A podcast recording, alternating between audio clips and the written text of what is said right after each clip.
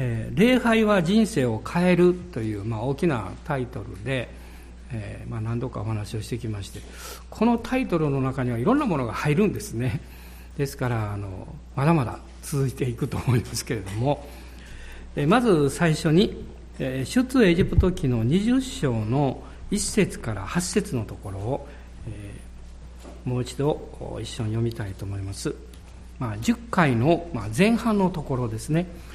出エジプト記の第20章1節から8節です、えー、ご一緒にどうぞ。はい。それから神はこれらの言葉をことごとく告げて仰せられた。私はあなたをエジプトの国奴隷の家から連れ出したあなたの神主である。あなたには私の他に他の神々があってはならない。あなたは自分のために偶像を作ってはならない。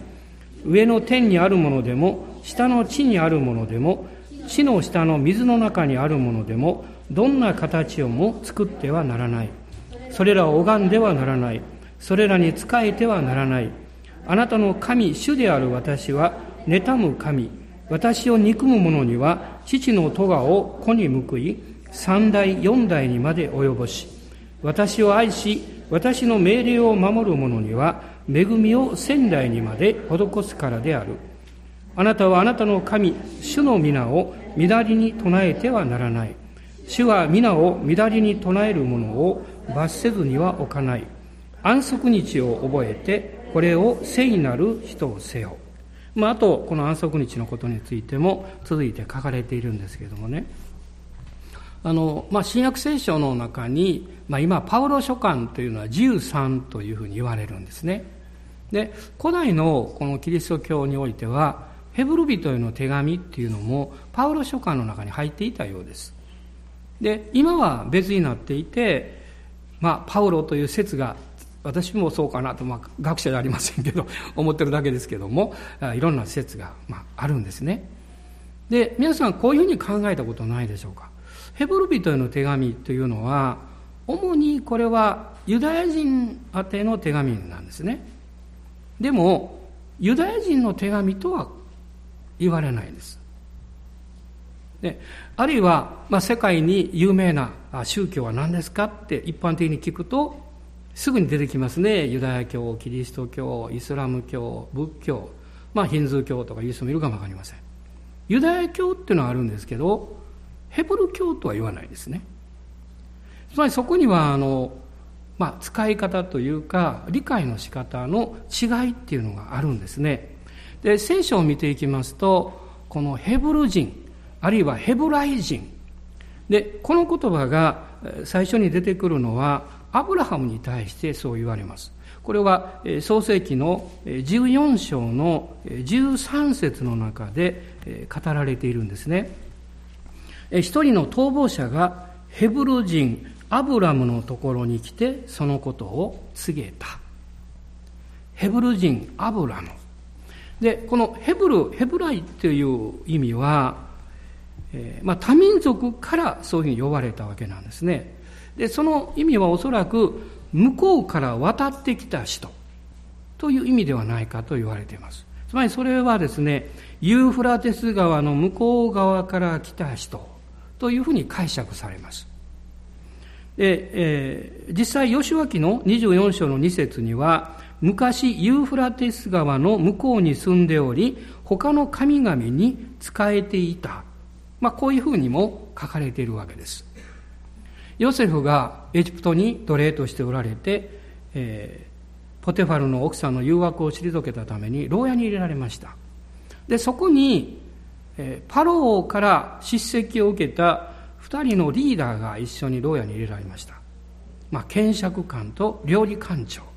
まあ、検釈官っていうのは飲み物の一切の責任を持つ人物です。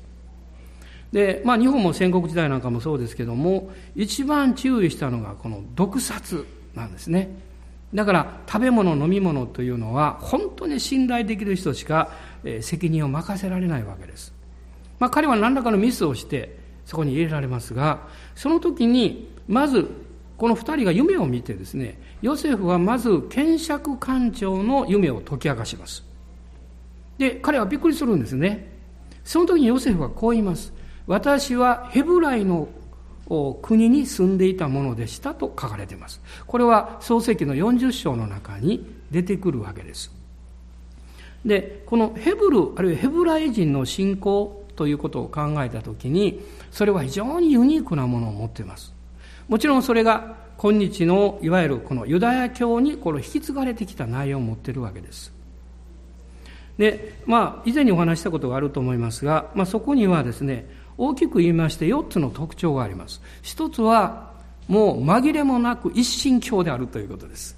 ね、唯一誠の神を信じるだけではなくって、他の神を礼拝し拝んではいけない。ね、この両面があってですね、初めて一神教がはっきりするわけです。えそして、このヘブルの人々、いわゆるイスラエル人は、えーまあ、正式な呼び呼び名はまだわからないんですが、おそらくヤーウェと呼ばれるでしょうというね、えー、そのお方を唯一の神として礼拝をしたわけです。それから二つ目はですね、創造神である神を信じた。この唯一なる神は天地万物を創造なさって、そして人間を作られた神である。この歴史を見ますと面白いですね。それを真っ向から否定しようとした人物がいるんです。2世紀にね、マルキオンという人がいまして、彼はですね、その、えー、創造者なる神はユダヤ人の神であって、本当の神ではない悪い神だと彼は考えたんです。その、えー、創造者なる神の上に思考心、唯一絶対の神がいるんだと彼は教えたんですね。そして聖書の中からこのユダヤ教的な要素を全部取り除こうとして彼なりの聖書を編纂したんです。これが実はあの間違った聖書なんですけども歴史の中では一番最初にこれが聖書だと編纂編纂された聖書なんです。それに対して教会はですねこれはいかんということであの本来、え、どれがどの書物が聖書なのか、いわゆる聖書、聖典なのかということをずっとこう選び始めたわけですね。まあこういう歴史があるんですけども、でもこのイスラエルの人たちは、誠の神が創造者である、創造神であるということを信じていました。まあそして三つ目はですね、イスラエルというこの民族、民は神様との特別な契約を持っていて、使命が与えられている民族であると信じたわけです。で、この旧約におけるこの契約の概念というのはですね、私たちが通常今ビジネスで考えるのとはちょっと違うんですね。私は例えば契約をするときには、えー、まあ、お互いが50-50で、こういろんなものを出し合って、そして契約を締結します。ところが、この旧約における契約の概念というのはですね、一方的に片方が全部内容を決めるわけです。そしてもう一方は、そうです、はいと言って受け取るわけです。こういう契約です。つまり一方的っていうのは、神様の側が契約の内容を全部決められて、そして人間の側は分かりました。それを従います。信じます。ね、そのことが、この、えまあ、10回、こう立法、10回を中心にして与えられたこの立法の中にあるんですが、えー、この出エジプト記を見ていくと、この24章ではね、イスラエルの民が分かりましたって受け取って契約を締結している箇所が出てくるんです。で、このキリスト教っていうのは一般的には、まあ、ユダヤ教から生まれたものだというふうな見方をされていますで。これは間違いです、もちろんね。しかし、ある意味では、このユダヤ教とのこの連結を持ってるわけです。で、この、でも、このキリスト教というのは、ユダヤ教、つまりユダヤ教というのはもともとこのヘブライの信仰というものをそのまま受け継いでるわけです。で、その中身の中心は、やがてメシアなる方、王の王である方、救い主である方がおいでになる。その時にえー、彼らの民族が復興されて、そして、えー、新しい時代が始まるんだということを信じているわけですが、えー、そのメシアがイエス・キリストというお方なんだということを信じて宣言して、そのような信仰を持っているのがキリスト教、クリスチャンです。でも、ユダヤ教徒の方はまだですね、メシアは来ていないと信じているわけです。まあ、こういう違いがあるんですね。で、もう少し後で詳しく話しますけども、この、えー、一神教である、創造者なる神である、そして、えー、イスラエルが特別に契約の民である。もう一つは今少し触れましたけれども、まあ、トーラーと言われるこの立法が与えられたということです。で、この、まあ、立法、あるいは法律、法というふうに言ってもいいんですけれども、それを直接受けた民族が、いわゆるイスラエル民族です。イスラエル民族というのは、ヤコブがイスラエルという名前が与えられて、エジプトで民族として大きくなって、イスラエル民族と呼ばれるようになったわけです。ですから、その先をずっと戻っていくとですね、いわゆるアブラハアブラムが言われたヘブライ人なんです。ヘブライ人アブラムの、孫がヤコブですから、そしてそこから民族が生まれていくわけです。ですから、その、その、後ですね、イスラエル民族が生まれて約束の地に帰る途中、この市内の荒野において、神様が立法を与え、幕屋を与えて、この彼らの信仰の内容というものをこう明確にしていかれる。で、まあ、彼らはそういう信仰をこうこう持っていくわけですけれども、一つの大きな民族の事件が起こります。それは、北王国、南王国と国が分裂して、北王国がアッシリアによって滅ぼされて、南王国がバビロンによって滅ぼされて、バビロン捕囚というのが、BC の606年からですね、70年間、バビロンに連れて行かれる。まあ、全員じゃありませんが、有力者とかですね、あの、将来見込みのある人とか、そういう人たちが全部連れて行かれる。そしてペルシャ帝国の時代になった時にクロス王によってクロス王は非常に寛大な人でその囚われの身となってあの移されていた民族をそれぞれの国に返すんですね帰ってもよろしいともちろん残った人もたくさんいるわけですけどもそれでええバビロンからイスラエルの人々がこの補修から解放されて帰ってきてで彼らが最初にしたことは神殿を建て直したということです、最初の神殿は崩壊しましたので、ソロモンの神殿ですね。それで彼らが、まあ、ゼルバベルが中心になって、まあ、ゼルバベルの神殿、第二神殿と言われますけど、神殿が再建されて、ネヘミヤがその後中心になってエルサレムの城壁を再建します。実は彼らはその時にですね、大きな変化を経験しています。それは国が滅亡したということ、保守になったということ、それから十二部族がやっぱり離散していったということ。そして何よりも大きなことは、彼らの礼拝の一番要中心にあった契約の箱が奪われたということ。なくなったということです。ですから、神殿を再建しても、契約の箱というのはなかったわけです。え実はですね、その頃から、えー、彼らの信仰がいわゆるユダヤ教というふうになっていきます。まあ、それはこのユダヤを中心にして、えー、補修から帰ってきた人々がヘブライのもともとの信仰を受け継いでそして立法を中心にして、えー、自分たちの信仰を明確にしていくこれがユダヤ教ですですからこのユダヤ教というこの呼び方というのはですね、まあ、そんなにあの古いものでもないわけですね、えー、そして、えー、そのユダヤ教というこの変換、転換点、その時期っていうのは、同時にさっき言いましたように、国として神を信じていた、そういう状況がですね、個人として神を信じるというふうに移っていくんですね。あの、民族としての神信仰。それがイスラエル人であっても、個々一人一人の主体的な信仰を持って神を信じるというふうに変えられていきます。そうするとですね、個々の信仰生活をがどうあるべきかという一つの規定が必要になってきます。つまりそれが10回を中心にして様々なこの細かい細部に至るまでの、えー、礼拝規定であったり生活習慣規定であったり道徳的なものであったりするわけです。まあ私が別に調べたわけじゃないですけども、えー、この、えー出エジプト記とレビ記と民数記と新明記の中にはですね、613の成分立法、教えがあるんだそうですね。613。これはあの正式にそう言われている数なんです。で、そこに、いわゆるパリサイ派と言われる人たちがもっと細かい規定をずっと付け加えていったわけです。いわゆるこれがいわゆるパリサイ主義と言われるようになりました。イエス様の時代というのはそういう時代なんです。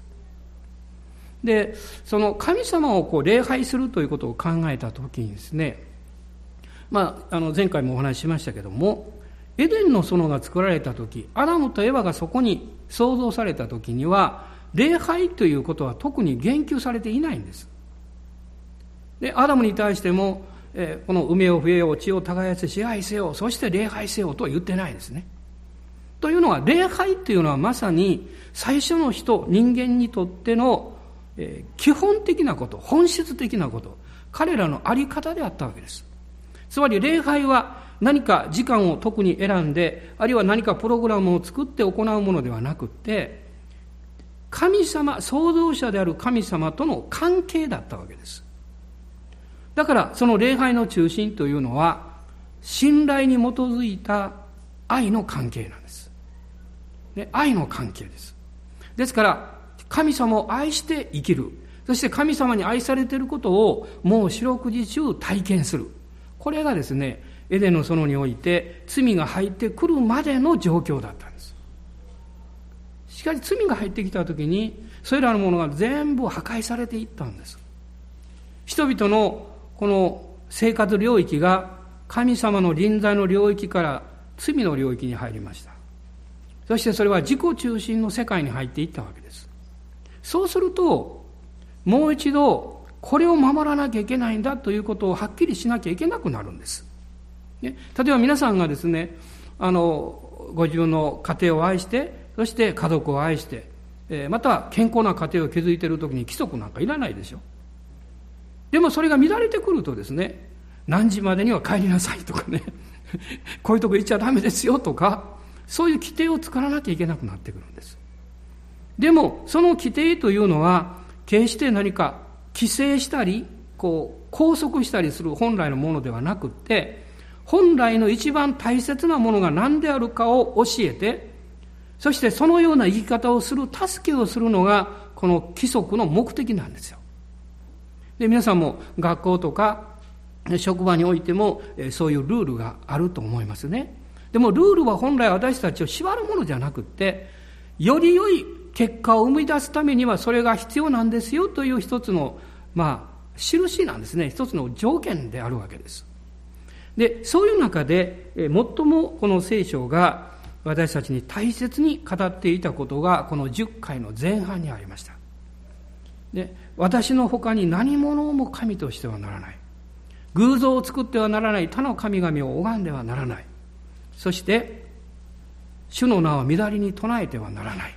4回目が、安息日を覚えてこれを聖としなさい安息日それは当時は土曜日でしたでこのこれをなぜ言わなきゃいけなかったかっていうと安息日を覚えて神を礼拝するということを通して私たちの人生や生活の一番祝福の源はこの神様を礼拝することによって受けることができるんだということを教えるためですそうでないと罪が入り込んで世の中の力、私たちの自己中心的な力が私の人生を支配している以上ですね、その力にいつも引っ張られていくわけです。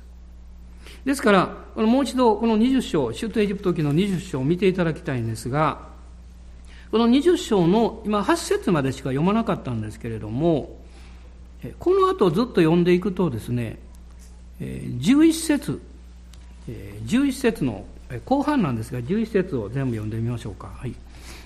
それは、主が6日のうちに天と地と海、またそれらの中にいるすべてのものを作り、7日目に休まれたからである。それゆえ主は安息日を祝福し、これを聖なるものと宣言された。安息日を祝福された。ということはですね、その安息日を大切にする者たちは、その神が祝福されたものを受け取ることができるわけです。私も時々あの、まあ、近くのね、大手のショッピングセンターということはありますけど、あの、ある日が特別に人が多いって気がつくことがあります。わかりますね、どういう意味か。その時に行くと、バーゲンがあったり、ポイントがたくさんついていたりするわけです。私はそういうことは案外無頓着なので、え、なんで多いのかなとか思いながら 思ってるわけです。つまりその日はそこに行くと普段よりも祝福が大きいわけです。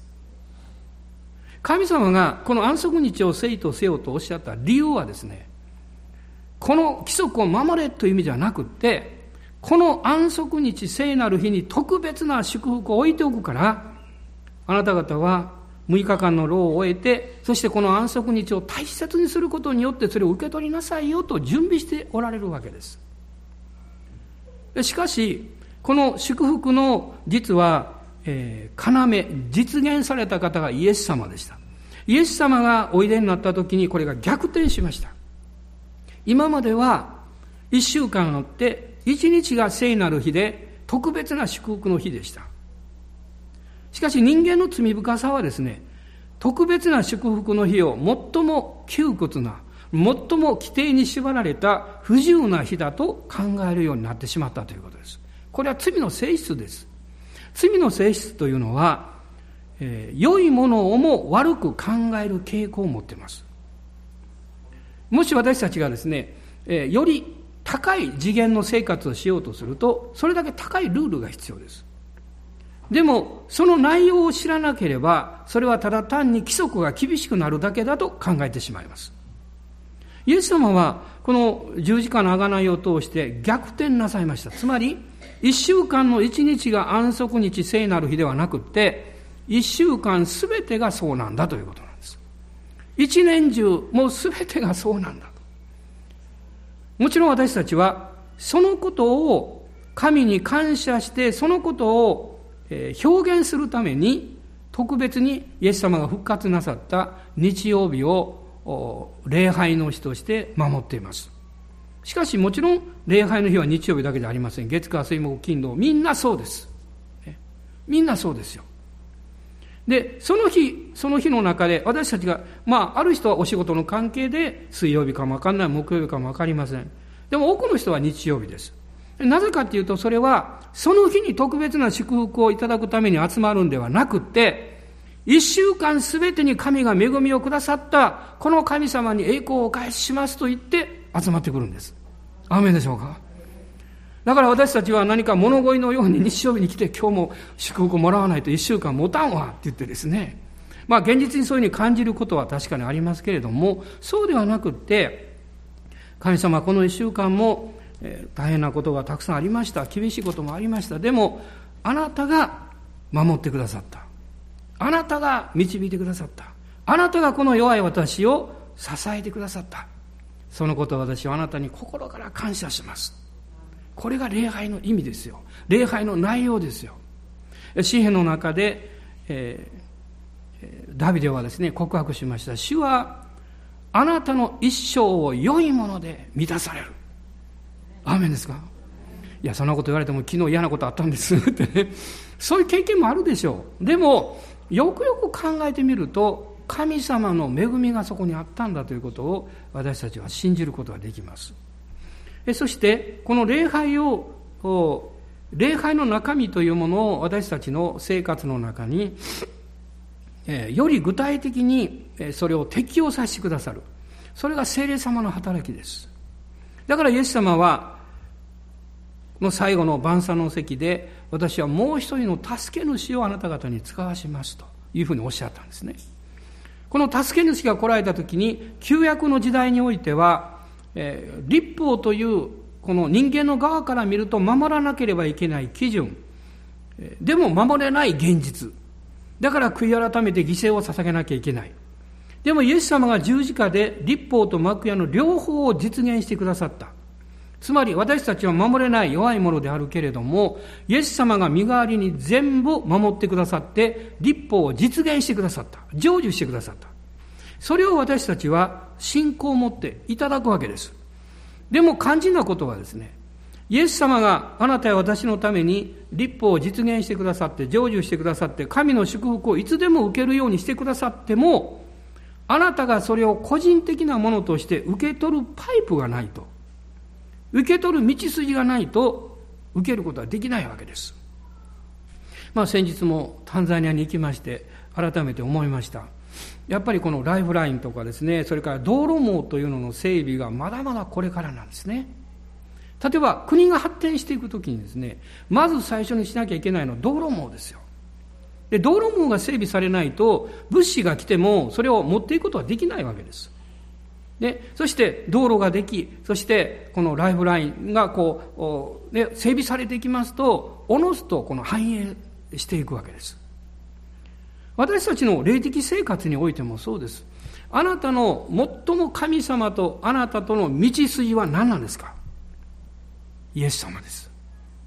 だからイエス様おっしゃったんです。私が道である。I am the way とおっしゃいました。唯一の道なんだと。神とあなたとのこの道路、道路の一番中心はイエス・キリストご自身だ。ヨハナによる福音書の14章の6節を、え、一緒に開きたいと思います。ヨハネ伝14章の6節です。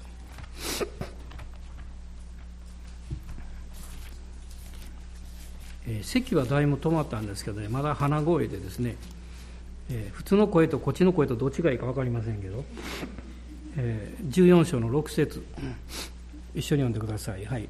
イエスは彼に言われた。私が道であり、真理であり、命なのです。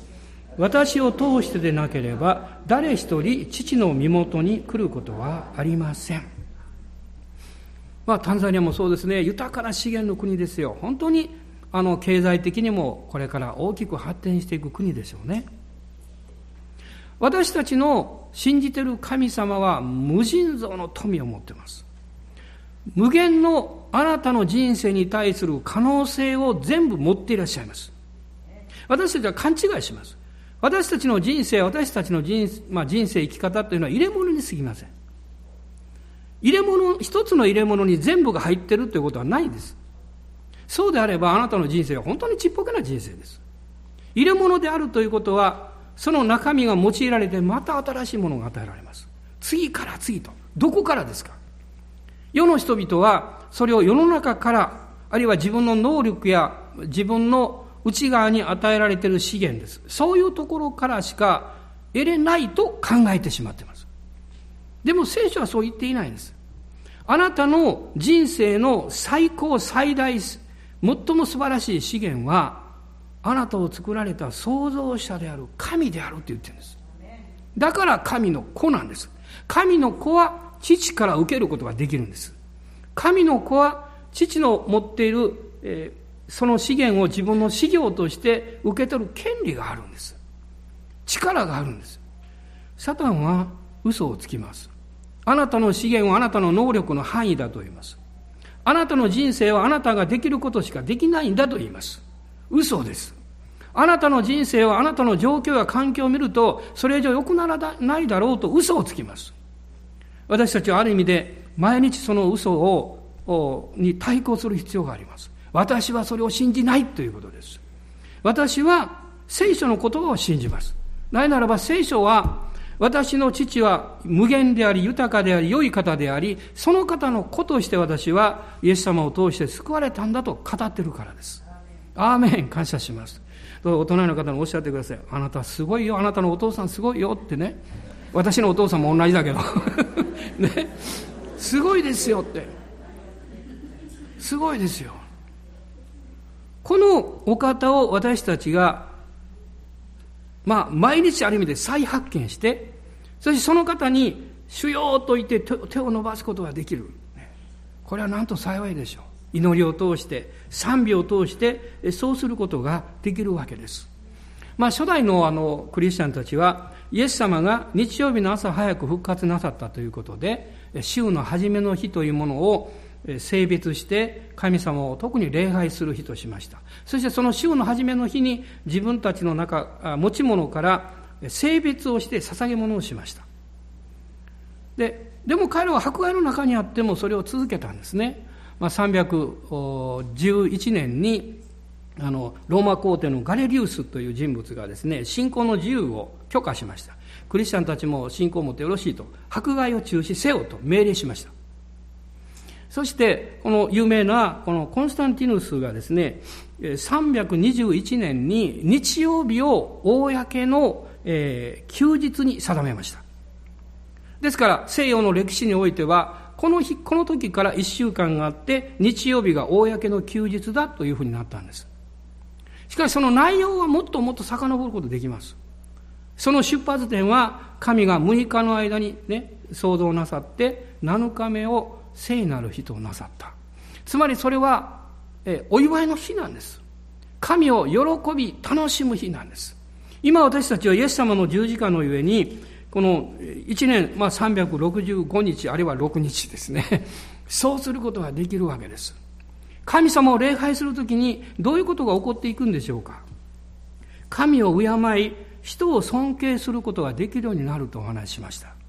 神様を敬う人が本当に人を尊敬できます。なぜならば人間の価値観、その基準をどこで見出すかは、誠の神様を礼拝しない限りは、能力とか実績とか、その人の持っている実力とか、そういうものによって他の人を判断してしまうからです。もしあなたの目の前に全く体が動けなくなった人がいる。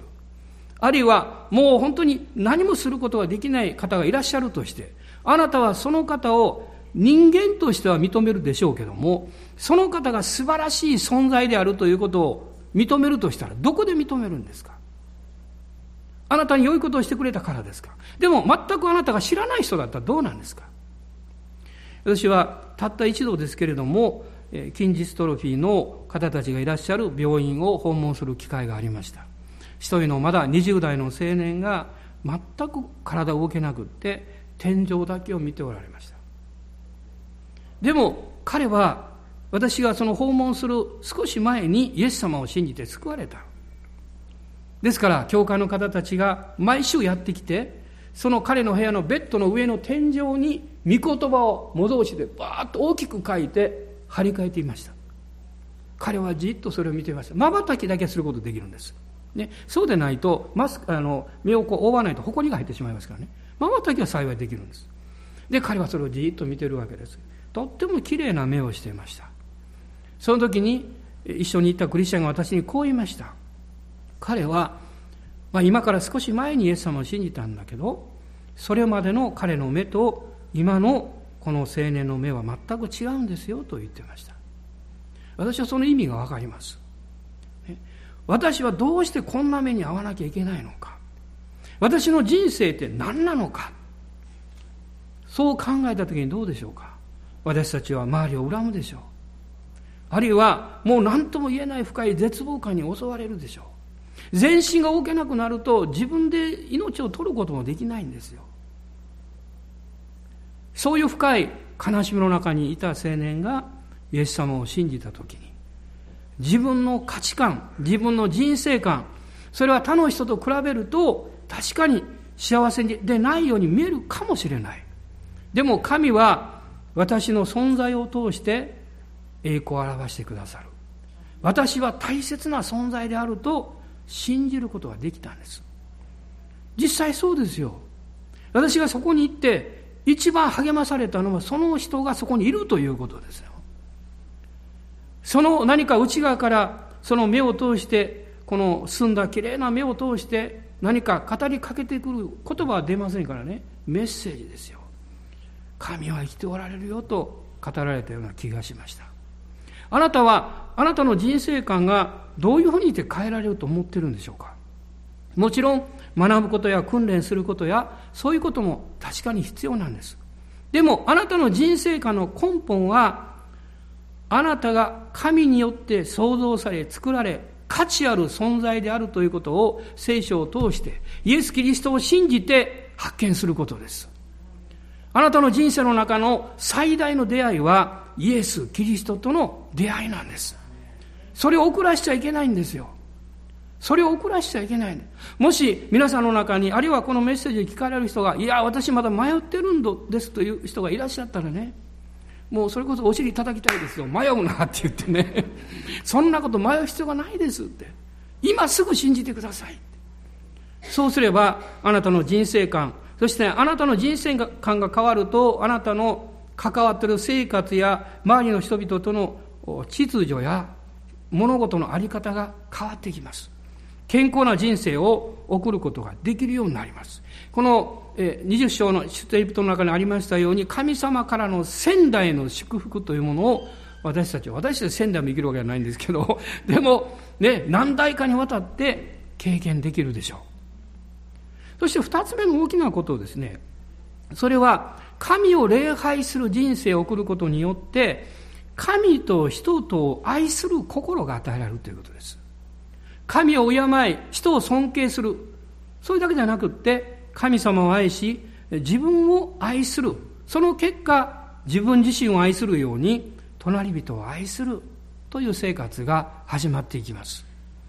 まあ私たちのいろんな社会問題もそうですけど、もうまとめて言えばですね、やっぱり愛がないんだなって思うでしょう。それはみんなそう言いますよ。誰に聞いても。分かってるんです。愛があればどうして人を傷つけるんですか愛があればどうして人のものを盗んだりするんですかみんな頭で分かってるんです。でも問題は、その愛する力を得る供給源が、自分の能力とか立場とか富とかそういうものからしかなかなか得ることができないっていうことなんです。ルカによる福音書の2章の52節を開いてください。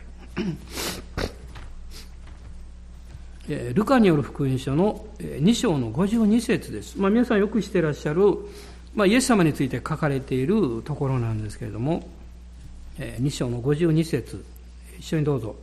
イエスはますます知恵が進み、背丈も大きくなり、神と人とに愛された。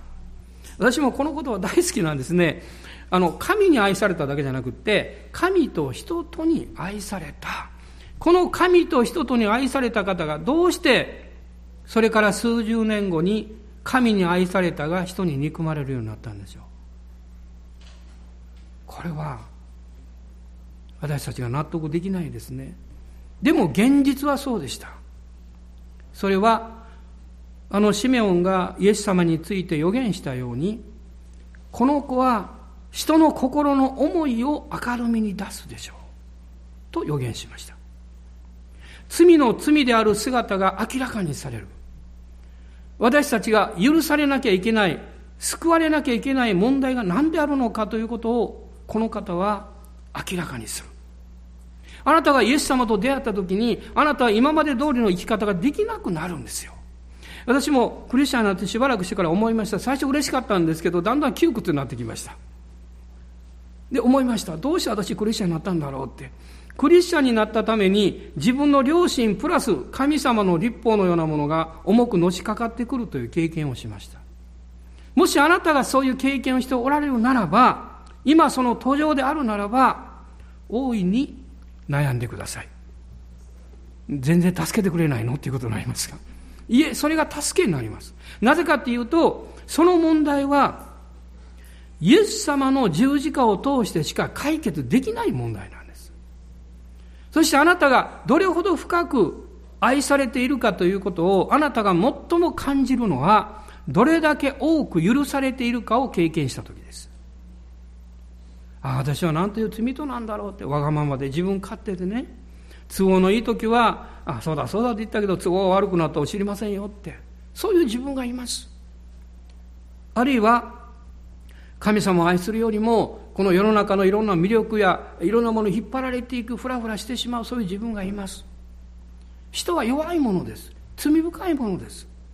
でもそれだからといって神様はあなたを責めてはおられないんです。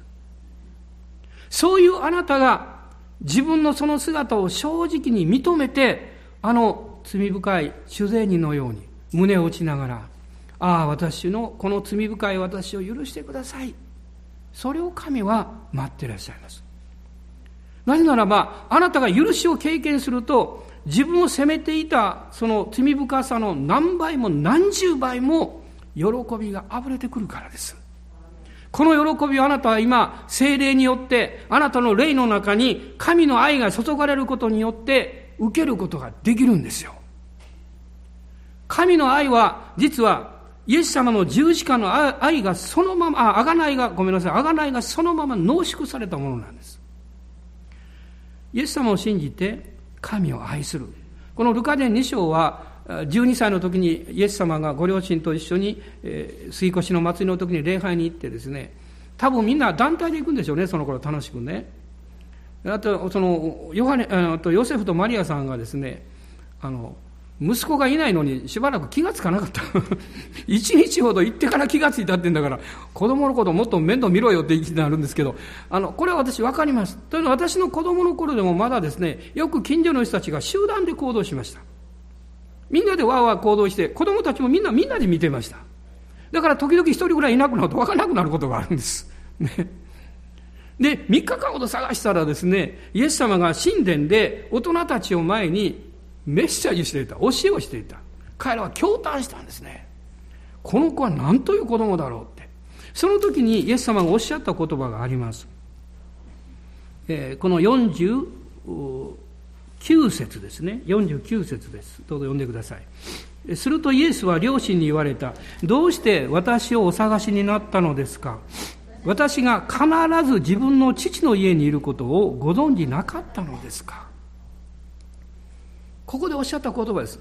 必ずということです。私は必ず父の家にいるんだ。あなたはどうでしょう？あなたは必ず神様の臨在の家にいますか？うん、そう願いますって言いたいですね。私もそのまともに質問されたら、うん、と考えます。もちろん、そうありたいと思ってますけど、時々、自分の部屋にいたり、時々自分が好んでる部屋にいたりします。イエス様は父の家におられた。つまりその中でイエス様は神を礼拝する生き方をもうこの幼い頃からずっと身につけていらっしゃった。これが実は神と人とに愛されたという大きな根拠なんです。私は今までですね、に出会った人の中で、えー、神様を愛し礼拝を大切にしている人で人々から悪く言われている人をあまり聞いたことがないですもし例外があるとすればキリスト教が嫌いな人です 一般的でもですねそういうふうに聞いたことがないですねそれは理由がわかります神を礼拝し、その人生を礼拝として生きている人は、神様から愛をいただくからです。神様を愛するということは、自分を愛し、他の人を愛するように自分が変えられていくことです。そして、神様の愛を持った人の一つの大きな特色は、特色はですね、絶えず神の前に個人的に悔い改めの生活をしているということです。神様、今日も私こんな失敗しました。ごめんなさい。自分を責めるためじゃないです。責めるためじゃなくって、自分の中に悪いものが残らないために排出してるんです。それは悔い改めです。もう許されてるんだから。皆さん、クリスチャンは許されるために悔い改めなんかしないんですよ。許されているから悔い改めるんです。許されているから、ね、悪いものが心の中に残らないようにそれを排出するんです。それが、主をごめんなさいということです。イエス様はそのようにしてこの育っていかれたんですけども、このイエス様の十字架の贖いを通して、まさにイエス様のこのあり方が精霊によって私たちの中に与えられたんです。これがロマ人の手紙の五章の八節が語っていることです。ローマ人の手紙の五章の八節です。ご一緒に、読みましょう。はい。しかし私たちがまだ罪人であった時、キリストは私たちのために死んでくださったことにより、神は私たちに対するご自身の愛を明らかにしておられます。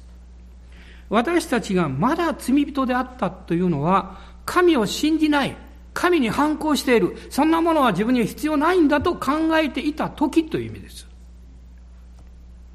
私は勘違いしちゃいけないんですね。真面目になれたらクリスチャンになれると思っている人がいます。それは嘘ですよ。あなたが自分で真面目だと思った時は、ある意味で偽善者的です。少し厳しい言い方をするかもしれませんよね。本当に私たちが正直で真面目である時は、私はダメな人間だなということを認めている時ですよ。私の中には、自分が考えているほど良いものはないんだということを認める勇気を持っている時です。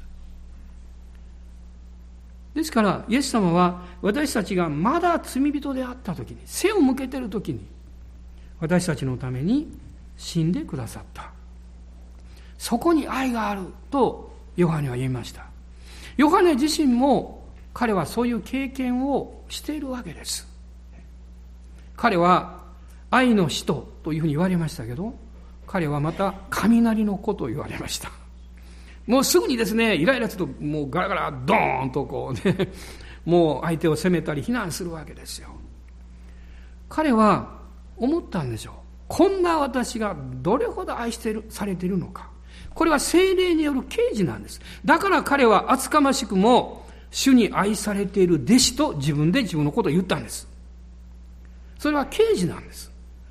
それはこういうふうに言える言えるんですね。私ほど罪深い人間はいない。こういうものと彼は言ってるんです。この五章の五節を最後に読みたいと思います。ロマ人の手紙の五章の五節です。どうぞ。この希望は失望に終わることがありません。なぜなら私たちに与えられた精霊によって神の愛が私たちの心に注がれているからです。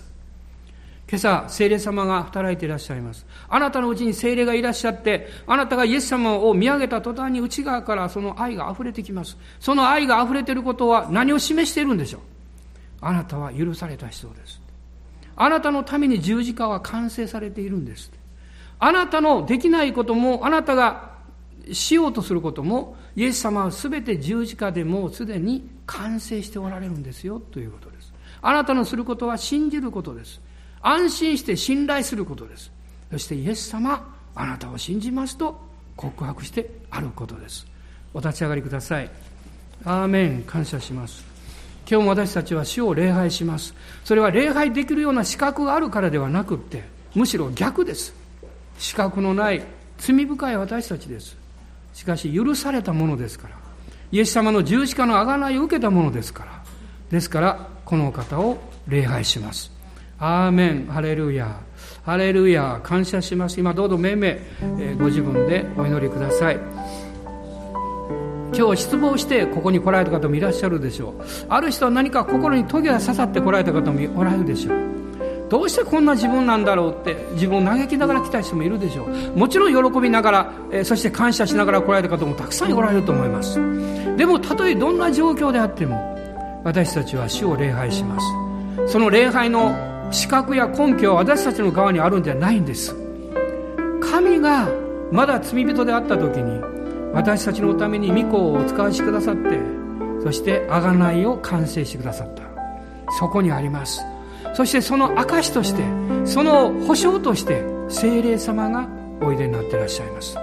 今朝もう一度このしばらくの時間自分で自分を見つめることを少し休んでみましょう。イエス様を通して自分を考えてみましょう。神様がどれほど私を愛してくださっているかを考えそしてこう主に祈りたいです。主よこの1週間もあなたの臨在の中に生活したいです。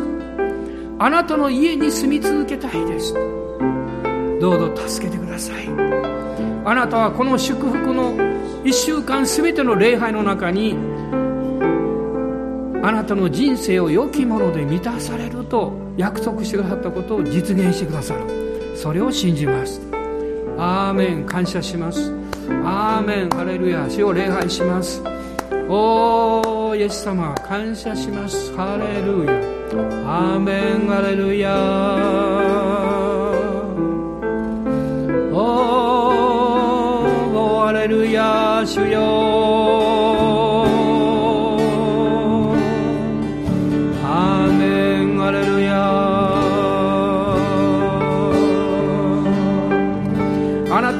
切な人です。誰があなたにひどいことを言ってもあなたをダメだと言ってもそんな言葉を受け取らないでください。あなたを愛する神様そしてイエス様はこうおっしゃいます。私はあなたを愛してるとおっしゃいます。あなたは私の目に高価で尊い。私はあなたを愛している。この世のささやきは偽物の愛です。あなたを誘惑する愛です。しかしそれに背を向けて私たちは真実な主の愛のところに帰ります。おーハレルヤ。イエス様感謝します。どうぞ助けてください。聖霊様助けてください。あなたの助けなしで私たちは脆いです。倒れてしまいます。このように引っ張られてしまいます。聖霊様助けてください。イエス様あなたは仰ぎ望みます。から心を強くし信仰を聖霊に満たし私たちの健康を癒しその生活にあなたの大いなる祝福を注いでください。アーメンアレルヤアレルヤあらゆる間違った貧しさを主の皆によって追い出します。あらゆる病やあらゆる攻撃を主の皆によって追い出します。あなたから癒しをいただきます。回復をいただきます。健康をいただきます。勝利をいただきます。アーメン今日もこの1週間も精霊によって元気になって幸せを作っていきます。他の人を幸せにします。おー主よ感謝します。ハレルヤ。アーメンハレルヤ。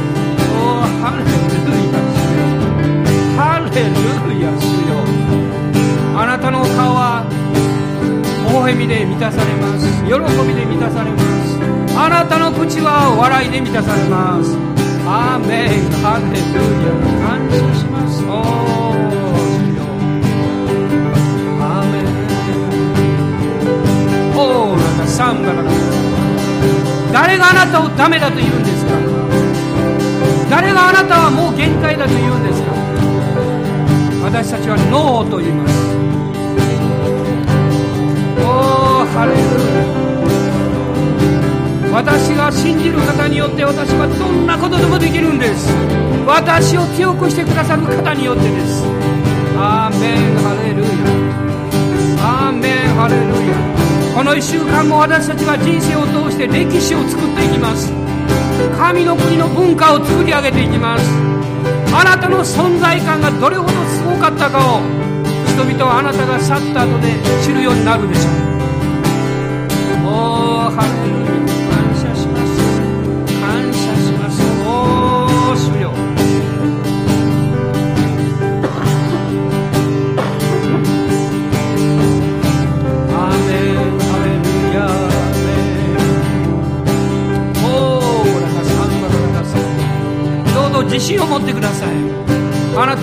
しい人です。神様の愛を受けてるから。イエス様の救いを受けていますから素晴らしい人なんです。この宝をこの週もあなたのおる場所あなたの使わされる場所で表していきましょう。周りの人々に笑顔で語りかけてください。周りの人々に親切な手を差し伸べてください。悩んでる人がいたらどうしたの？と声をかけてあげてください。祈っていますよと言ってあげてください。おおハレルヤイエス様感謝します。おおハレルヤ感謝します。アーメンアーメン